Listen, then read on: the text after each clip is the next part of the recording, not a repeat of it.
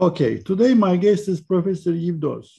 Uh, I'll keep my introduction short to maximize our time with him. In the next 30 minutes or so, we'll talk about Yves as a person. Professor Doz is a thought leader and an esteemed scholar, and finally as a mentor to many PhD students and junior faculty. For the sake of time, I'll skip many of his accomplishments and give you a very quick snapshot. Doz is an emeritus professor at INSEAD. He's a fellow of the AOM, SMS, and AIB. He was the first recipient of the C.K. Prahalad Distinguished Scholar Practitioner Award by the SMS in 2011. Uh, Professor Doz has authored many articles, books, chapters, cases for both academics and managers.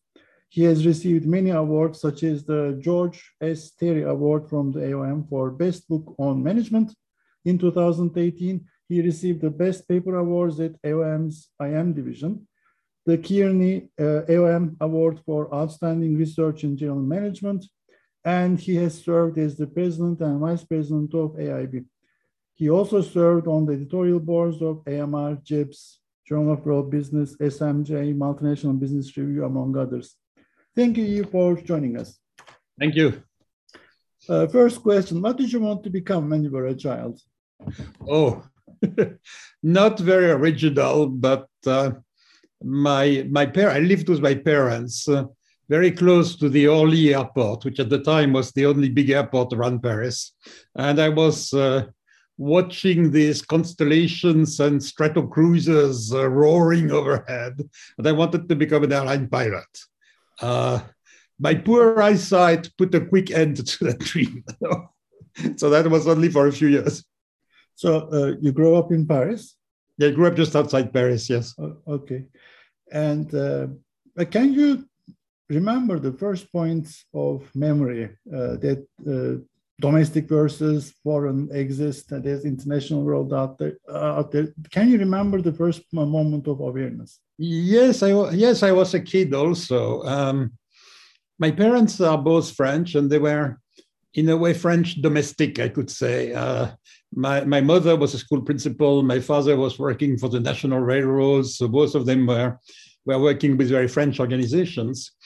Uh, but I but I had a the eldest of my first cousins, who was more than 20 years older than I am, uh, had a had a strange job.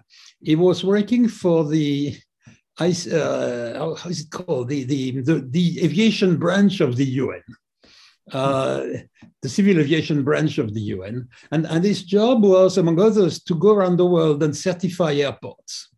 So he would certify airports for safety, their radars, the length of their runways, whatever. Um, and he lived in Montreal, but he would come to Paris relatively often. And he would stop for a day or two and see his parents, and uh, and and he would also go and see my parents. And I remember him vividly because he was coming and having dinner with us. And he would have these tales from extraordinary exotic places he had just been to. And uh, for me, it sounded like big adventure. So that was a very, a very, con- a very strong contrast with my parents' domestic experience. That's how I got, that's how I got international in a sense, our first, uh, first internationalization. Interesting. Interesting.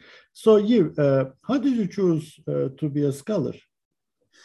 Well, you know, if I'm honest with you, uh, I did not choose. I was chosen. no, seriously. Uh, I I did uh, I did a management school in France called HEC, HEC. Um, and after that, still interested in aviation, I went to work for an aerospace equipment, uh, a plane company, actually the helicopter business of a plane company. And after a couple of years, I realized that not being an aerodynamic, not being an aeronautical engineer, uh, my potential was limited. So I was there, but uh, not too happy. And a phone call came out of the blue from my former finance professor, international finance professor at HEC, saying, Would you like to come and work with us on a research project on foreign investment? Uh, and I said, Why not? So I went there, uh, resigned from my aerospace job, I worked as a research assistant, uh, then as a very junior, I would not even say faculty, but pre-faculty, less than assistant professor, tutor, or something like this. Um, and I and I liked it. Uh, so I realized that being a scholar was something I wanted to do or be. Um, and I still had, I already had this international orientation. So that's how I became an IB scholar. But you started with international finance, right? So you not exactly. Yeah, not exactly because it was really around around FDI and uh, basically we were trying to do, so far as I recall, we were trying to build some kind of model of uh, market attractiveness for international internationalizing companies and so on. So, so it was not finance narrowly defined; it was really international business. I see internationalization uh, in a sense. Uh, something that is on your that is not on your CV, but uh, people might find interesting. Well, I don't know, except I, uh, in the in the same line, I still keep a, I still keep an interest in aerospace. So I go to air shows, and when I can, I uh, stop to visit aerospace museums, uh, from uh, Cape Canaveral to places. I, I regret there has never been an academic conference in Dayton, Ohio. Dayton is the home of the U.S. Air Force Museum. I dream to visit that museum before I pass away. Well, I, I, live in Cleveland. It's not uh, too far away from us. I, have never been there, but uh, please do yeah. come and I'll take you there. Uh, we'll Thank you. Together.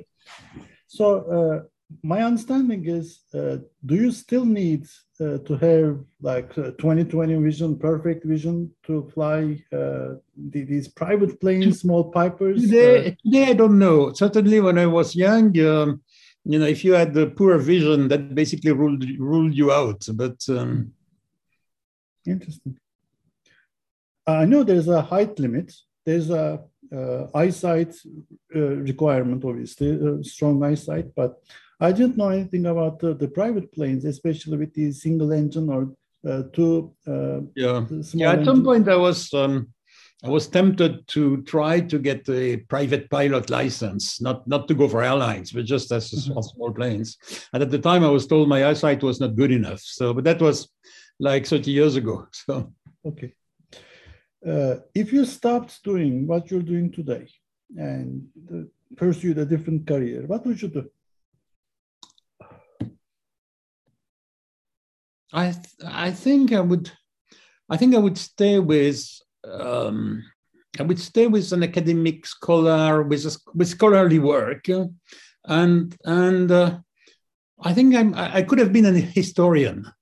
Hmm. Um, I have a lot of interest in history, and in a way, the, the, the kind of process research I do and the evolution of companies over time and so on is not very different from business history or from history. Mm-hmm. Robert Burgelman wrote in uh, in JIBS a few years ago. There was a special issue on qualitative research methods, and he wrote a very nice piece drawing a parallel between history and uh, and management process research. Um, I probably also, I definitely, I mean, again, this is this is uh, far distant past, but when I was a doctoral student at Harvard, I had uh, Alfred Chandler as a teacher, among others, and and Chandler certainly had an influence on me.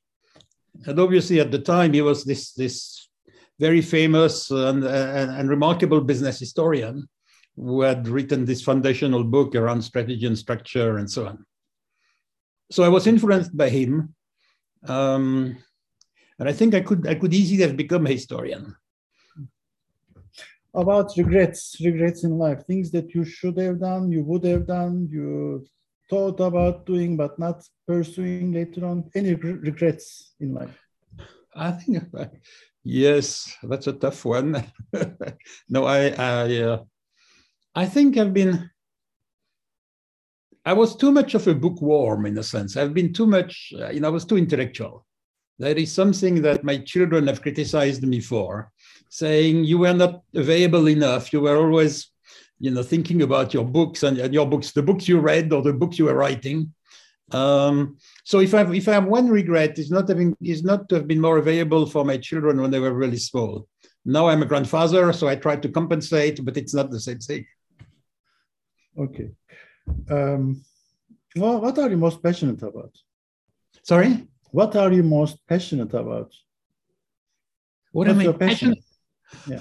Oh, um, I think I'm, I'm, I'm, I think I'm curious about, I'm curious about one thing. I might also have been an investigative journalist, by the way, uh, perhaps. Um, I'm curious. I'm, I'm curious to observe uh, how people work in, in organizations really you know really trying to figure out. I'm just i have this curiosity of figuring out an organization works figuring how people relate within the organization. Uh, it's partly also when i think of history when i read some history books i mean some of them are very rich on that dimension not all but some. So it's really figuring out how people work together in organizations. Um, here, I mean, this, this is going to be an easy question for you. So say you're stranded on the side of the road, there's a pub, local pub, you go and um, locals meet you, locals are curious about what you do, what you write about, how you earn your living. Uh, how do you explain what you do and the importance of your research to people who don't read uh, academic work regularly? I uh, I don't tell them I'm a bookworm. I don't tell them that I uh, study the work of complex multinational organizations. I think I would tell them, I would tell them something, you know, because in a way, when people work together, there is collaboration. So I would tell them really that what interests me is why people collaborate and uh, and why people don't under what set of circumstances, with what dynamics. And I might use some examples. You know, I mean, there are wonderful examples from the US actually around the, the way villagers may band together to help each other build a barn. That seems to be a classic example, but not everyone does it. Perhaps not every villager participates, not every village does it, and so on. So, so I would say, why is it that in some circumstances people work together? They work together productively, they work together equitably, fairly, um, and in some other cases, they don't. And, and really, if we start to, if, if we literally go back to Adam Smith, why are organizations existing? Just to allow people, by specialization and complementarity, to work together more successfully than they could have worked as individuals. So the very most basic of, uh, the most basic logic of organizations is collaboration. True, true. Uh, you, uh, things that we have neglected or omitted in IB research uh, or research about firms, research in strategic international management as well? Um, uh, I, I mean, you know, omitted is, frankly, I don't know. Uh, perhaps I'm not very good at spotting uh, gaps, but um, um, I think things that probably have been under under researched or under developed, it seems to me it seems to me in a way that there are two things that matter a lot, uh, which have been under understudied. One is very macro, to my mind. It's really institutional context. It's how the institutions of a particular environment, of a particular country, um, of a particular uh, phenomenon, or the institution is guiding a particular phenomenon actually work. Um, so I don't think we can. I know that in some way we should we should strive for context-free universal theories. At the same time, I think we lose a lot by forgetting about context or not paying attention enough attention to context. Um, and the other one is very micro. It's almost at the opposite end of the, of the macro micro spectrum, which is uh, I was struck when I was young, I was struck by, by when I was a young student, I was struck by something that was one of Michel Crozier's uh, mottos. I was not quite a student, but I was working with his disciples. And Crozier was always saying, you know, organizations don't have strategies, people do. Uh, and I think we sometimes briefify the organization, or we sometimes lose track of, of the individual inaction within the organization. Uh, so I try again, when I was saying earlier, I try to observe people at work if I can uh, we need to we need to come back to the level to come down to the level of the individual actor, not to treat the firm as a rational entity, a rational, a rational actor, but to basically try to open it up and understand the people within it. About uh, scholarship, uh, creativity in scholarship, intellectual curiosity. Uh, what does your mind think of uh, when it wanders freely in the state of idle curiosity? How do these interesting uh, creative ideas come about? Yes. Um, yes. Sorry, I'm just pausing one second. But I mean, one one observation, obviously, which is which is just a, a hopefully a short term one, is right now I find the question difficult real time because I can't help being very worried about Ukraine. So when my mind wanders, I wonder about the atrocities in Ukraine. Um, in peaceful times, I would say, you know, I've started to practice drawing. I did not do it when I was young, but I'm drawing and painting. And I find it remarkable. It's an intense effort, it's tiring, but it's a remarkable way to take your mind off some intellectual issues, works very differently, and then come back to them. So this, this uh, shifting between shifting between the kind of work we typically do as scholars and shifting what I try to do as uh, someone who draws, someone who observes. I also take photographs uh, fairly often. So I look at from landscapes to buildings to people and so on, trying to basically do something which is eyes and mind mobilizing, but not intellectual. And I think that helps, but to me, I believe that helps some, perhaps creativity is a big word, but, uh, but it helps me make sense of things, perhaps discover some uh, some linkages and so on. The other thing is, eh, I'm a big data fan, data in the broadest sense. I mean, interview notes, uh, videos, and so on, as well as quantitative data. And I think if you if you go if you if you if you dive into data often enough and you do it in a kind of iterative recursive way so you don't jump into conclusion but you go through several loops of trying to develop conceptualizations and then going back to data and so on that is a way to it's not again it's not exactly creativity but that's a way to tease out some interesting things from that data and perhaps to add some things conceptually.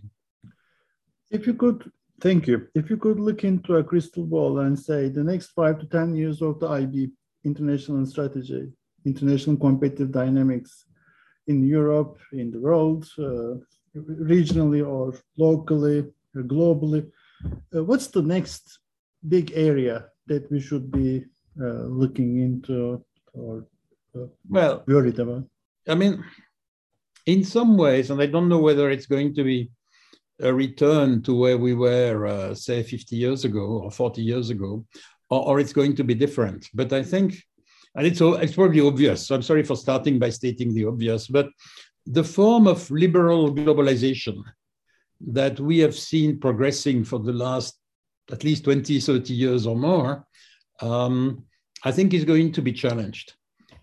It, is, it was already being challenged by social inequalities and uh, and other factors uh, prior to COVID, I think COVID has created the, has led the immediate environment, be it national or even local, become more important. Um, and my sense is I don't I have no idea what I don't claim to have any idea about what will be the consequences of the war in Ukraine. But I think one consequence will be that companies will be more risk averse will be less willing to build or to remain in global supply chains. You look at the dependency today of the global semiconductor industry on Taiwan, and that's probably a forerunner of moves in other industries as well. So the global the, globalization we have seen is going probably to to be uh, to go into reverse, to be reduced, or perhaps to uh, whether it's going to be regional, like many people argue, whether it's going to be more local, I don't know. Uh, but it's clear that the dynamics of the international system, or perhaps the nature of the international system, are going to change. Uh, I think that's one. And, it, and, and the consequence of this, as I see it, is that when companies moved from being multinational to being like the companies like Sumantra Ghoshal and I and others were studying, matrix organizations, complex, global, and local at the same time, to becoming even more global and more globally run with global functions and global organizations. I have the recent, there was an article on the evolution of Unilever recently, which shows this. Um, the, the, the traditional general management skills or multinational management skills were in less demand. I think we could almost say uh, Pankaj Ghemawat years ago had this formula of the semi-globalized world and saying multinational management belongs to the semi-globalized world.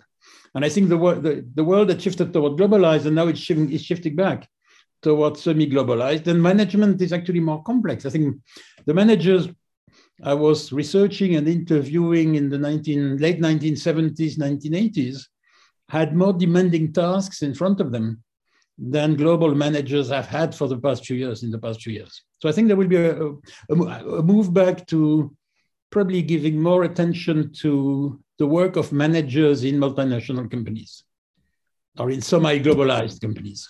I mean, you mentioned uh, something interesting: liberal liberal globalization and impact of it uh, going forward. Uh, there was an interview a couple of years ago at Chicago, uh, Mearsheimer.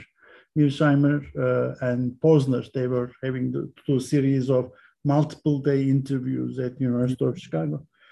Um, and they actually saw it as a social construction, like or re-engineering of the of the societies uh, I'm really curious about what you just said about li uh, liberal globalization and uh, uh about the culture of IB research uh, and evolution that we are going to be. Uh, just started mentioning about it from 1970s, 1980s.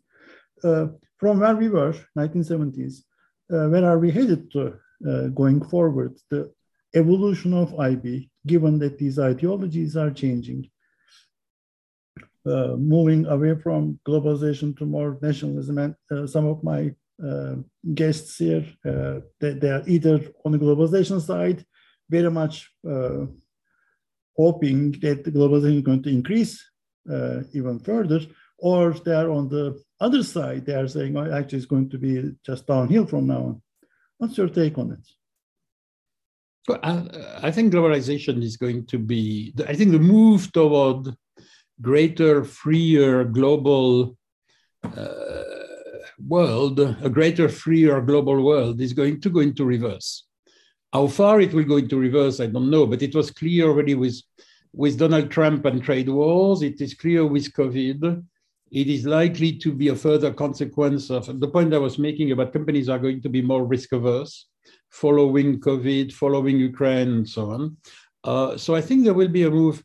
There will be a move backward uh, from from globalization.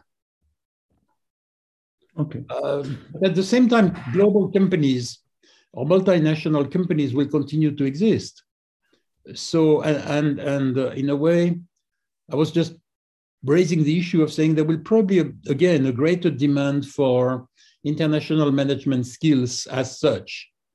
Um, that that is both an opportunity for research, it's perhaps an opportunity for our teaching, uh, and uh, and and and my own experience is managers managers in multinational companies when I was teaching them or working with them in the 80s when I started uh, were more sophisticated people than their counterparts today, just because I think they had more experience of different contexts and different uh, roles in multinational companies.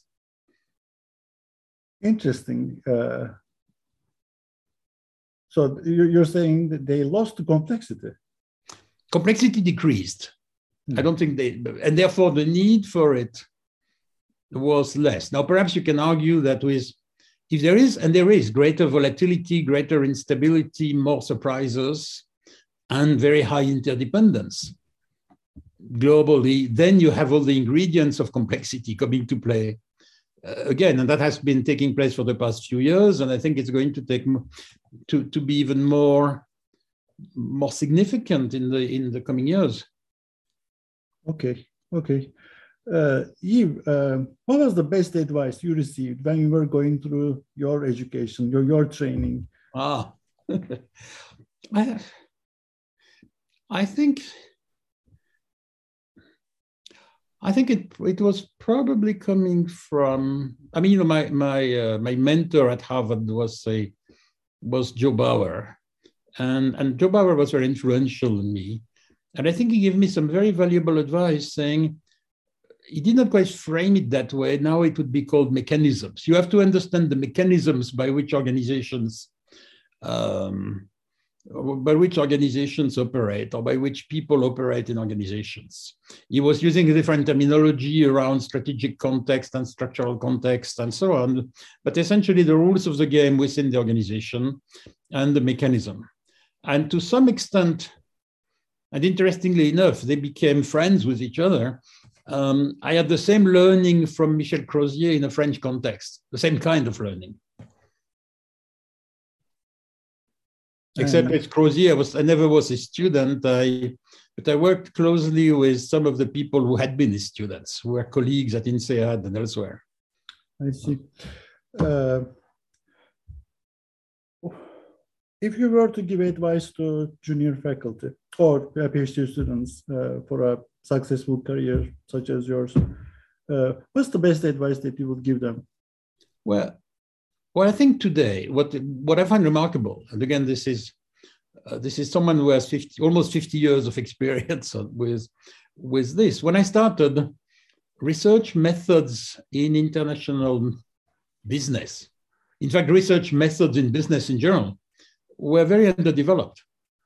Um, so you had just uh, traditional, you had basically people who were doing cases a la Harvard Business School 1960s or 70s, um, and you had people who were doing relatively simple-minded econometric analysis or statistical surveys and so on. The most sophisticated work was being done by, by Ray Vernon and the team around him who were looking at the, the spread of uh, multinational companies from the US, from Europe, and so on. What, what I'm struck with is that a lot of scholars have given a lot of attention to qualitative research methods in the past, past couple of decades, perhaps the past 20 years. I find it very significant that the, the JIBS Decade Award was given to a paper on basically qualitative research methodology this year.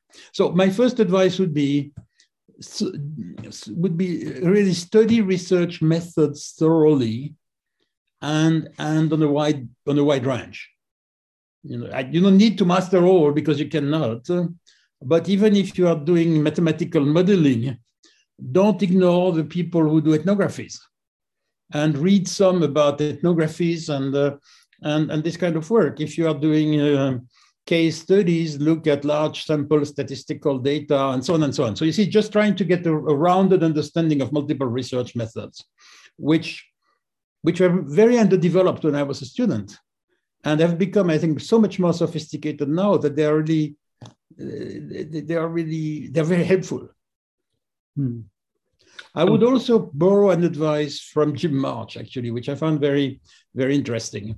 Um, he used to say, be a scholar for the fun, of fun or the interest of being a scholar and, and, and enjoy scholarship.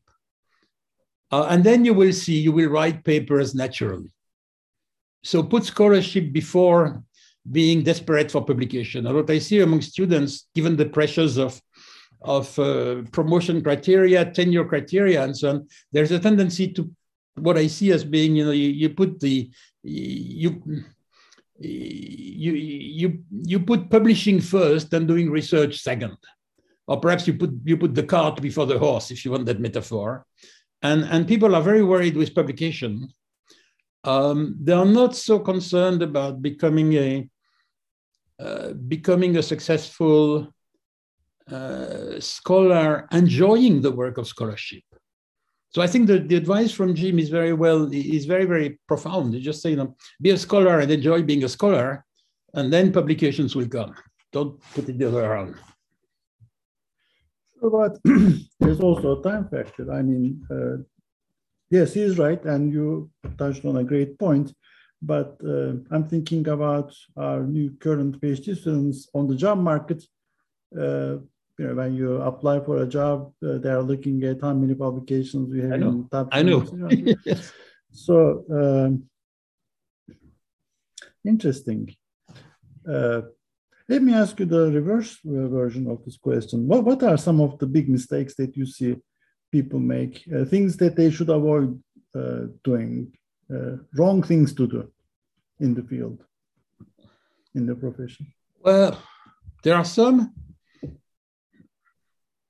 Again, you know, I mean, by and large, I esteem and I respect and, and even I admire a number of my colleagues. So I'm not someone who's going to harp upon these are bad things to do and these are terrible mistakes and so on.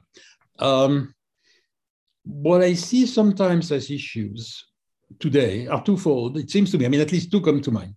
One is to try to extract from a particular concept or a particular theory more than it can deliver. In the sense, you know, for instance, if I look at international business, there has been for a number of years this piggybacking on transaction cost economics.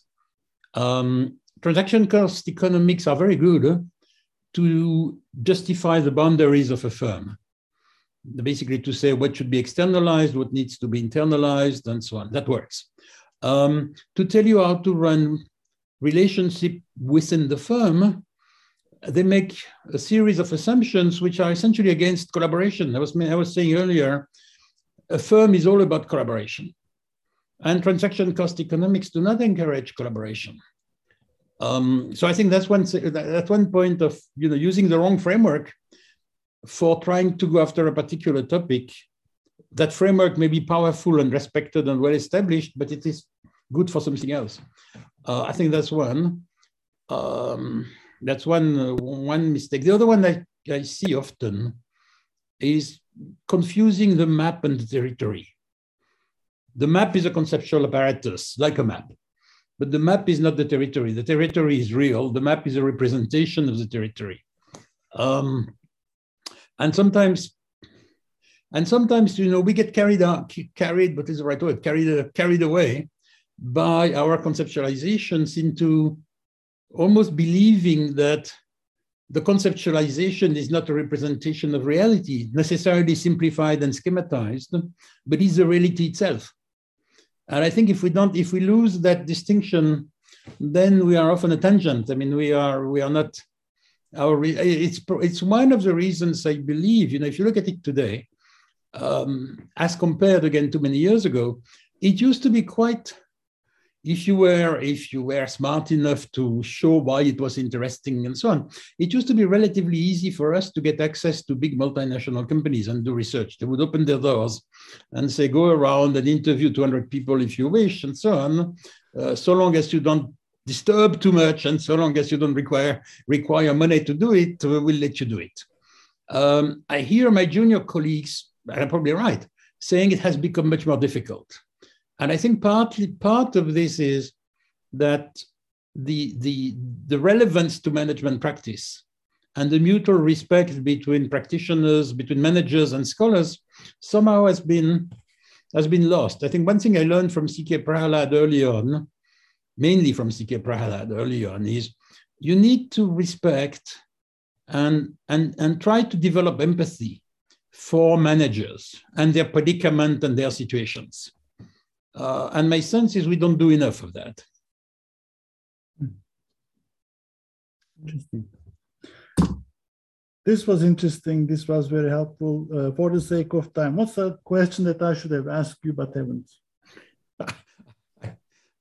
I thought, well, no, actually, I mean, this is also a good. Uh, I thought you would ask me what, what did I learn the most from? Okay, and that's that's a nice way to end. That it's a nice sequel to what we were discussing a minute ago. Because um, first of all, I, I mean, I'm a bit unusual, I guess, among scholars. Uh, because one, I've learned a lot from managers. I have found senior managers or managers in general, um, so long as you can adopt the right language to interact with them, uh, they are actually very smart, thoughtful, and careful. Uh, so, so um, when I go back and I think about all these, actually, I've kept most of them when I look at the interview notes I accumulated over decades, I think I learned a hell of a lot from these meetings and interviews and so on. Um, and also some of, it's interesting, you know, a couple of examples, personal examples. Um, I did this work uh, with, with, a, with Mikko Kosonen, a Finn who was uh, the head of strategy for Nokia and then uh, and basically became a co-researcher. We wrote a book together and he was really a closet academic. Uh, I was amazed. Um, he asked me, "How can I learn about all this?" I basically I was lazy. I sent him the link to the whole bunch of PhD readings in strategic management that we have. you know, dozens and dozens, perhaps hundreds of articles. And that was not terribly hopeful. And at the end of the summer, he came back to me and he had read them all and he had made sense of most of them and so on. So he was a closet academic, really. He had spent his vacation reading uh, academic journals. Um, and another one that there is a, another example like this someone named Jose Santos, uh, who was the CEO of a company and went all the way to now becoming an academic. And also, I wrote some articles and books, uh, had a book with him. So I found that these people were in between or were in, in movement between management and academia are actually people you can learn from a lot. Um, and I was also, I mean, I was very fortunate in a sense because, you know, a lot of, I mean, I'm, I had, I had the, the, I had the good fortune to work with C.K. Prahalad, and it was totally serendipitous. We just happened to be, Harvard allocated us to the same PhD cubicle. So we found ourselves like, you know, face to face, uh, one meter apart, sharing the same tiny office. And obviously we started chatting and we became good friends and co-authors and co-researchers and so on. Um, I also worked with many others. So in a sense, I was, I think I had the good fortune to meet very interesting people. And uh, and also what I learned about organizations, again, I mentioned Joe Bower earlier, I mentioned Crozier earlier. Um, there was someone else, Jiro Nonaka, and all of his work on not so much Japanese companies per se, actually, but um, the nature of company and knowledge in companies and so on. I mean, I again had the good fortune to be invited at some conferences in Japan when I was young, uh, and to meet Jiro and uh, and people who were working with him. So I learned from a lot of people, and I'm very sad in a sense. I mean, sometimes I, I, uh, you know, Sumantra Ghoshal disappeared early. Gunnar Hedlund, who was also one of the forerunners, also died very young. He died of brain cancer. He was not even 40 or perhaps just 40. CK died somewhat premature, I mean, very prematurely. He could have been productive till today, but he died a dozen years ago. Um, so unfortunately, many of the, many of the, several, not several of the leading scholars in management passed away in a, in a premature way. But I learned a lot from all these people. Now I learned from you. Thank you so much for this interview. This was very interesting. Uh, thank you for your time. Uh, I'm sure the audience will agree with me. This was very helpful. Okay, thank you. Thank you.